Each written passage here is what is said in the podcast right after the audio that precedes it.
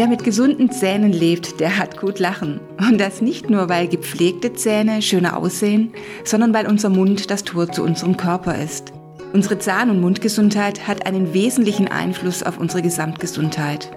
Deshalb informieren wir Sie bei Auf den Zahn gefühlt, dem Podcast des IZZ, einer Einrichtung der Kassenzahnärztlichen Vereinigung Baden-Württemberg und der Landeszahnärztekammer Baden-Württemberg über verschiedene Themen rund um das Thema Mundhygiene und gesunde Zähne.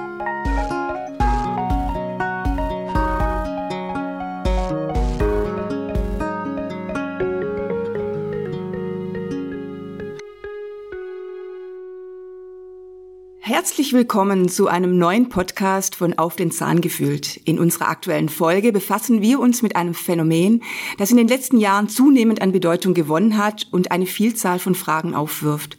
Der sogenannten molaren inzisiven Hypomineralisation, MIH.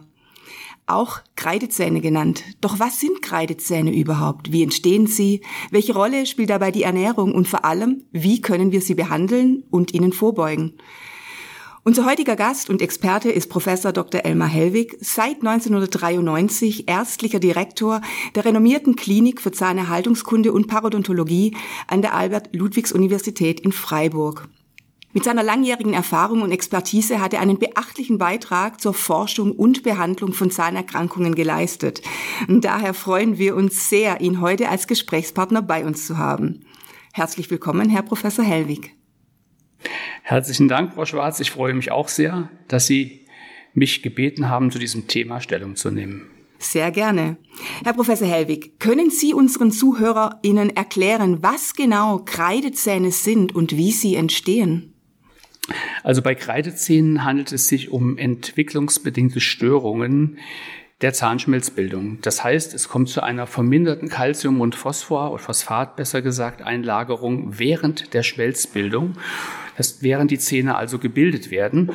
Und das macht sich bemerkbar, dass die Zähne, wenn sie durchbrechen, eine ähm, gelbliche Verfärbung zum Beispiel haben, eine höhere Porosität haben.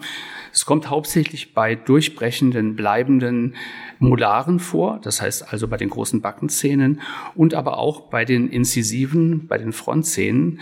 Einmal können es tatsächlich gelbliche, bräunliche Verfärbungen sein, wie ich schon sagte, mit erhöhter Porosität. Es kann aber auch sein, dass es bereits beim Durchbruch zu ähm, Abbröckeln von Zahnschmelz kommt, der hier entsprechend hypomineralisiert ist. Das heißt, wir haben also verschiedene Formen dieser MIH vorliegen. Das Ganze kann auch schon bei Milchzähnen passieren. Das muss nicht nur bei bleibenden Zähnen festgestellt werden.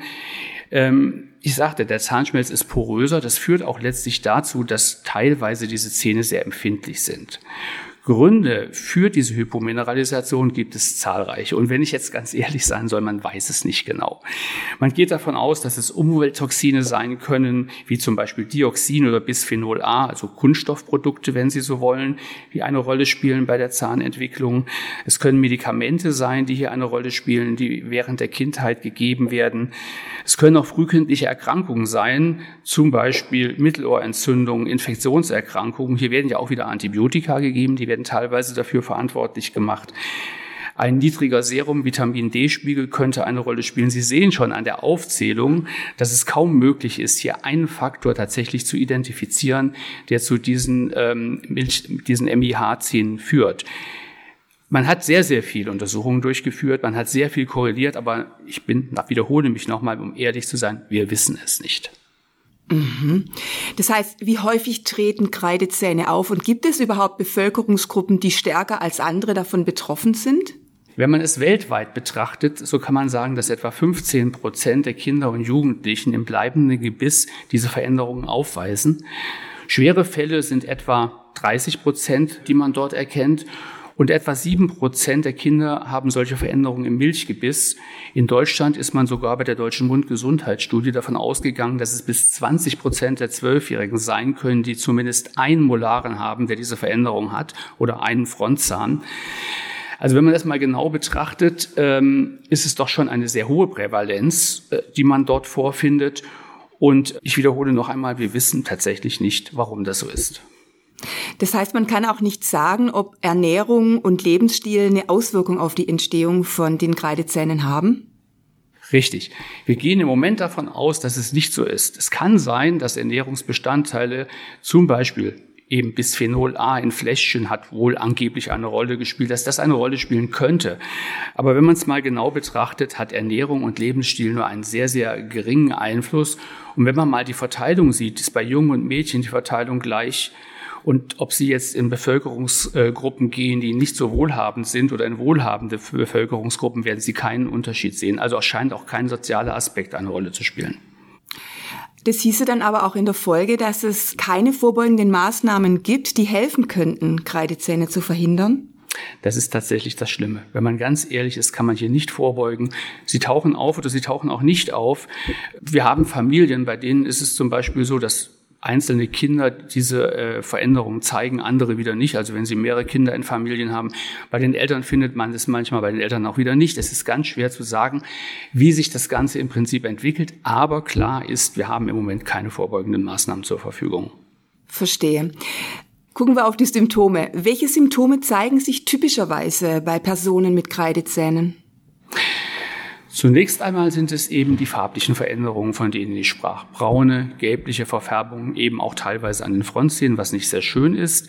Aber durch die vermehrte Porosität und vielleicht auch schon das Abbröckeln von Schmelz bei den Molaren kommt es bei diesen Kindern und Jugendlichen in erster Linie zu Hypersensibilitäten. Das heißt, die Zähne werden sehr, sehr empfindlich beim Zähneputzen, beim Spülen und natürlich auch beim Zahnarzt, wenn du Zahnarzt sind, wenn gepustet wird, wenn man mit Wasser sprüht. Also das sind ganz, ganz typische Anzeichen. Das heißt, in diese Art und Weise geht auch die Diagnose. Wie wird denn die Diagnose bei Kreidezähnen gestellt? Einmal aufgrund der farblichen Veränderungen, die Sie teilweise an Stellen finden, wo keine Karies entsteht. Also an Glattflächen entsteht heute kaum noch Karies. An Höckerspitzen entsteht heute keine Karies. Und äh, diese Veränderungen sind bräunlich, eben gelblich. Das ist das eine. Und das zweite ist, dass Zähne einfach in die Mundhöhle durchbrechen und schon Höckerverlust zeigen. Teilweise große Teile des Zahnschmelzes abgebrochen sind bei den schweren Formen. Weitere diagnostische Möglichkeiten hat man eigentlich nicht, aber es ist wirklich so, dass man sagen kann, es sind atypische Stellen, an denen diese farblichen Veränderungen auftreten, wo man üblicherweise keine Karies oder was ähnliches vermutet. Es gibt mittlerweile, vielleicht darf ich das noch ergänzen, ähm, in München ist es entwickelt worden von Herrn Professor Kühnisch, äh, eine Möglichkeit mit künstlicher Intelligenz zu arbeiten und hier tatsächlich diese Veränderungen von anderen Veränderungen der Zähne zu unterscheiden. Aber das ist tatsächlich auch noch, wie soll ich sagen, in der ähm, Probephase. Es ist hochinteressant. Aber gibt es denn dann überhaupt Behandlungsmöglichkeiten, die zur Verfügung stehen, um Kreidezähne zu behandeln? Ja, wenn Sie jetzt die Zähne haben, die nur Verfärbungen haben und Porositäten und überempfindlich sind, würde man bei diesen Kindern natürlich zunächst einmal sagen, komm regelmäßig zur zahnärztlichen Kontrolle, in dem Fall vierteljährlich würde ich vorschlagen. Und dann kann man bei diesen überempfindlichen Zähnen hochkonzentrierte Fluoridpräparate aufbringen, also Fluoridlacke oder Gele zum Beispiel, eher Lacke, weil die nicht so sauer sind. Man kann Fluoridspüllösungen empfehlen. Man kann mit amorphem Calciumphosphat, äh, Casein-Phosphopeptin, das ist Toothmousse zum Beispiel, erreichen, dass diese Zähne weniger empfindlich werden. Es gibt auch noch andere Möglichkeiten. Arginin oder Hydroxylapatit könnte hier eine Rolle spielen. Damit bekommt man die Überempfindlichkeit in den Griff.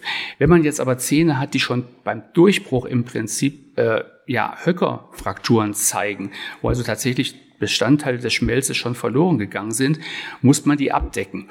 Und man kann sich ja vorstellen, wenn man jetzt bei den Milchzähnen kleine Kinder, bei den bleibenden Zähnen sind es auch sechsjährige Kinder hat, dass die nicht gerade so kooperativ sind immer. Hier würde es Sinn machen, tatsächlich den bröckeligen Schmelz, ich will es mal so formulieren, mit Handinstrumenten zu entfernen und dann einen fließfähigen Glasionomerzement zu benutzen, zunächst einmal, um das Ganze abzudecken, damit da nicht noch mehr passiert. Oder aber, wenn die Kinder natürlich kooperativ sind, könnte man mit Composite-Restaurationen tatsächlich schon richtig den Zahn restaurieren. Letztlich, wenn man das mal über die Lebensphase betrachtet, wird sicherlich dann hinterher möglicherweise eine Teilkrone, eine Krone aus Keramik erforderlich sein. Also man würde hier sukzessive vorgehen, hängt von der Kooperationsbereitschaft auf jeden Fall der Kinder ab. Verstehe. Aber wie wichtig ist es denn generell, Kreidezähne frühzeitig zu behandeln? Und anders gefragt, welche Konsequenzen kann ein Aufschub haben? Ja, wenn Sie sich vorstellen, dass die wirklich äh, überempfindlich sind, diese Zähne, nehmen wir mal diese Patientengruppe, dann würde das bedeuten, dass die Kinder auch ihre Zähne nicht putzen oder nicht putzen lassen von ihren Eltern, weil es einfach wehtut. Das hat wieder zur Konsequenz, dass Bakterien sich dort ansammeln. Und wenn man mal davon ausgeht, dass keine optimale Ernährung stattfindet, also viel Zucker gegessen wird, würde dort Karies entstehen. Es würde sich regelrecht aufropfen, wenn Sie so wollen. Und wenn Sie sich vorstellen, dass Höcker verloren gegangen sind, dann liegt Dentin frei. Dentin ist sehr vulnerabel, dann wird sehr, sehr schnell eine Karies entstehen. Und es würde fast wie ein Teufelskreis wäre das Ganze. Man hätte im Prinzip erst diese Hypomineralisation, dann die Karies, die lassen sich nicht richtig behandeln, die Kinder. Die Karies wird weiter fortschreiten. Das führt dann tatsächlich zu erheblichen Zahndestruktionen. Sprich, Kreidezähne erhöhen definitiv das Risiko für Karies? erheblich. Also ich wiederhole auch hier noch einmal, dass ja erstmal diese Verfärbungen und die Porositäten, die vermehrten, erstmal hat man den Anschein, ja, ist nicht schlimm, will ich mal so formulieren, sind halt verfärbt die Zähne. Aber wenn man sich überlegt eben, dass sich Bakterien ansammeln können und dass dieses, ähm, dieser poröse Zahnschmelz auch viel durchlässiger ist als natürlicher, gesunder Zahnschmelz, erhöht es tatsächlich massiv das Kariesrisiko. Wir hoffen, dass Ihnen die Einblicke in die Entstehung, Diagnose und Behandlung von Kreidezähnen weitergeholfen haben. Entweder weil Sie selber betroffen sind oder aber Freunde oder Angehörigen haben, die es sind.